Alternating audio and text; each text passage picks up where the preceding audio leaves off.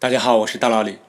这期要解答一个问题，是有听众提问：为什么二是一个质数，而一不是质数？其实这个问题还是挺简单的，中心思想还是看怎么定义才能使得描述简单简洁。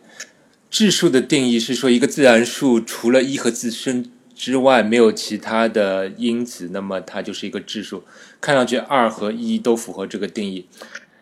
而我们用到质数最常见的一个地方，比如说质因数分解，我们将一个自然数分解成若干质数相乘的形式。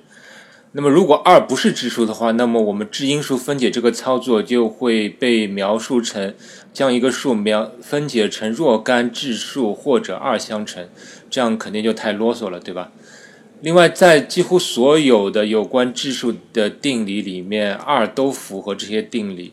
所以，如果我们把二排除质数的话，那么这些定理就要被描述成这个这个性质对所有的质数和二成立。那么数学家肯定是很偷懒的，他们当然不想再说或者二这句话。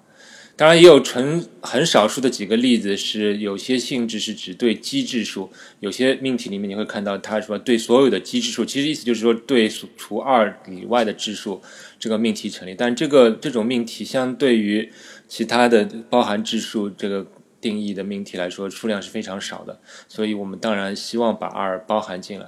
而一的话正好相反，如果我们把一也算成质数的话，那么几乎所有有关质数的命题都要改成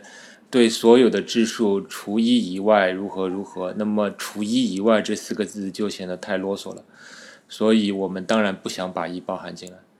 综上所述，其实把二算不算质数，一算不算质数，其实都可以，只是数学家考虑对将来的命题的描述，看谁最简单。那么我们发现，把把二包含进来是更简单，而把把一不包含进来更简单，所以我们当然就认为二是质数，而一不是。科学声音。